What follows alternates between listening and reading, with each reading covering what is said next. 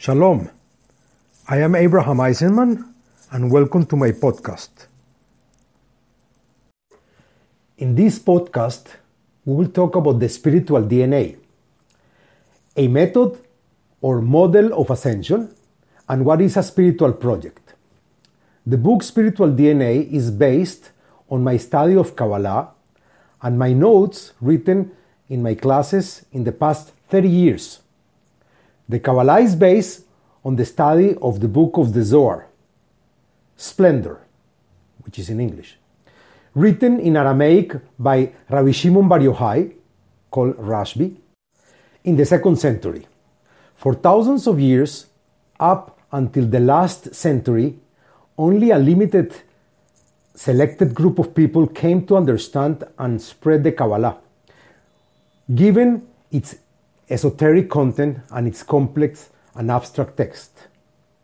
It was just in the 20th century that Rabbi Yehuda Ashlag, known as Baal Sulam, and in English, the owner of the stairway, wrote his master work called Commentary of the Zohar, which took him 10 years to finish. But it includes also a translation of the Zohar from Aramaic to Hebrew, as well as an extensive interpretation. This interpretation is written in such a way that it finally opened the doors of the Zohar to all humanity. Thanks to his commentaries and to other of his books, Rabbi Yehuda Ashlag help us to understand the Zohar through a progressive approach which allow us to gradually assimilate details until we finally understand it. His commentary on the Zohar provides us a staircase by which we ascend and access the secrets of the Bible. This is how he earned the name of Baal Sulam. Many books have been written about the spirituality, but how is this book different? First, in the Spiritual DNA book, my contribution consists of proposing a spiritual model or method for success on the path to spirituality. It is the product of my search, my point of view, and experience, and is written in a common language for easy understanding of the topic. I want to share with the general public the way to be happy and satisfied with what we have in the moment. It doesn't mean that we don't want more and improve in some areas. We do but we should live happy today and now with what we have. Second, the method I present offers a structured, tiered process for the management and recognition of the spiritual system, which, when we practice the model, will channel us and help us to achieve success in any objective we set ourselves. Third, it will outline a clear synthesis of the path to follow in any spiritual project or work. The majority of books on the topic aren't clear and sometimes are very far from precise. Fourth,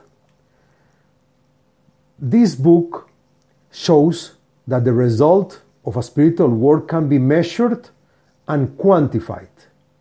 The influence that an individual or group has on others can be calculated and measured clearly. The proposed spiritual method works and can be implemented at any time as long as certain necessary conditions are fulfilled. The spiritual system described in the Zohar is an exact science. An important point that this book presents is a clear push to reach the spiritual goal along with a team of people and society in general, because as we can see, it is the only way to improve humanity existence. This book is directed at people who look for answers and feel a desire for spirituality, which is usually called the point in the heart.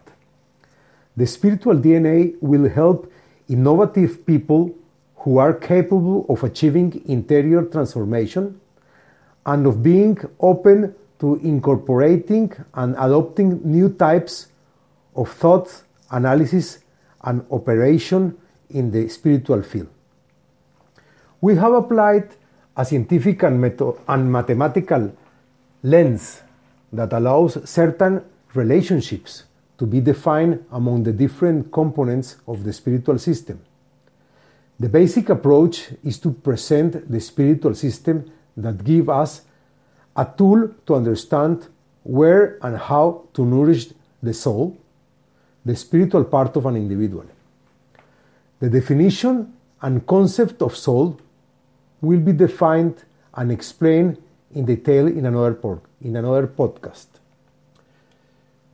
Spirituality is the reason for all and the nucleus of every religion.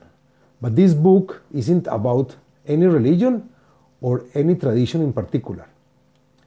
It is proposed a structured method independent of any religion for the management and recognition of the spiritual system in ourselves, open to all interested people.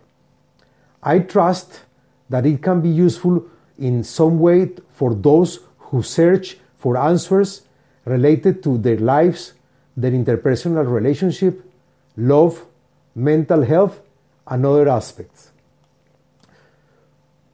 People with positive natures will find its contents valuable for reflections, even if they aren't inclined to apply the rules and suggestions I propose. Here. Some questions, uncertainties, and objections will doubtless occur to the person listening to the podcast. I hope that they will be answered by simply continuing to listening to them, and they will dis- these doubts will dissipate and become irrelevant as some of the concepts are internalized. But if not, I can be reached by email as well. So, is there any spiritual DNA? Human genetic information is carried by the DNA, the abbreviation for deoxyribonucleic acid. DNA is responsible for the hereditary transmission of that information. Similarly, we can say that every human being has a spiritual DNA. Spiritual DNA is the carrier of each individual spiritual genetic information. Spiritual DNA is also responsible for the transmission and transcendence of that spiritual genetic information. Every person's spiritual system is activated by the spiritual DNA. Spiritual DNA is what guides a person's existence. This means that our spiritual goals is re- already inside us, recorded inside our own spiritual being. If we understand and recognize our spiritual DNA, it will direct us toward a life of tranquility, fulfillment, richness, prosperity, joy, and mental peace. The first things we should do is to recognize that the spiritual dimension inside ourselves as perfect. The spiritual dimension has the potential to turn us into influential beings, like the divine image we received. All this despite the fact that we are flesh and blood and have limitations. Our spiritual DNA comes inscribed with the codes of the attributes of the Creator. The spiritual project. As we mentioned earlier, a spiritual project can only be developed between two or more people. The minimal expression of a spiritual project includes two people one who gives or influences, and another who receives. When I unite with another person or many people, we construct a spiritual foundation together, and the dimensions of each person's spiritual project and their benefits are exponentially increased.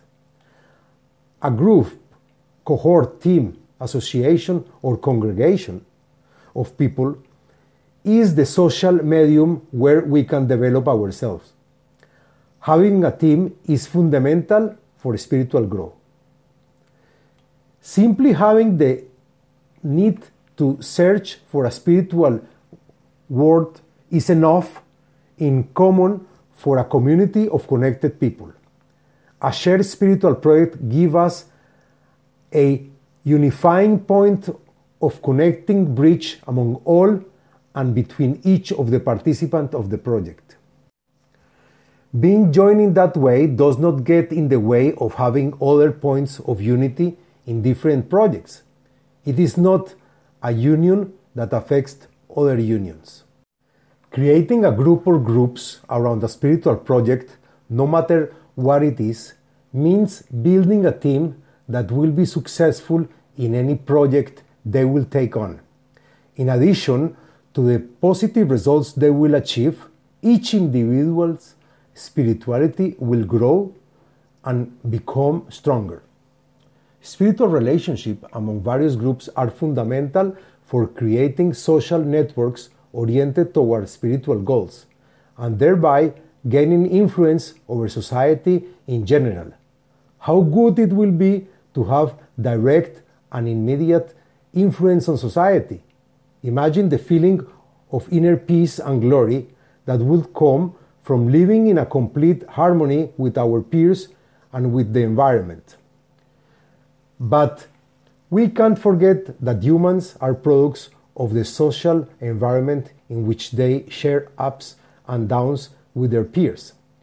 We live caged by the society we live in. Whatever the society or group may be, good or bad, we are under its influence at all times. It is very difficult to escape this prison and may be achieved only partially and with great effort. Its influence surrounds us as much physically and socially, culturally, intellectually, and emotionally.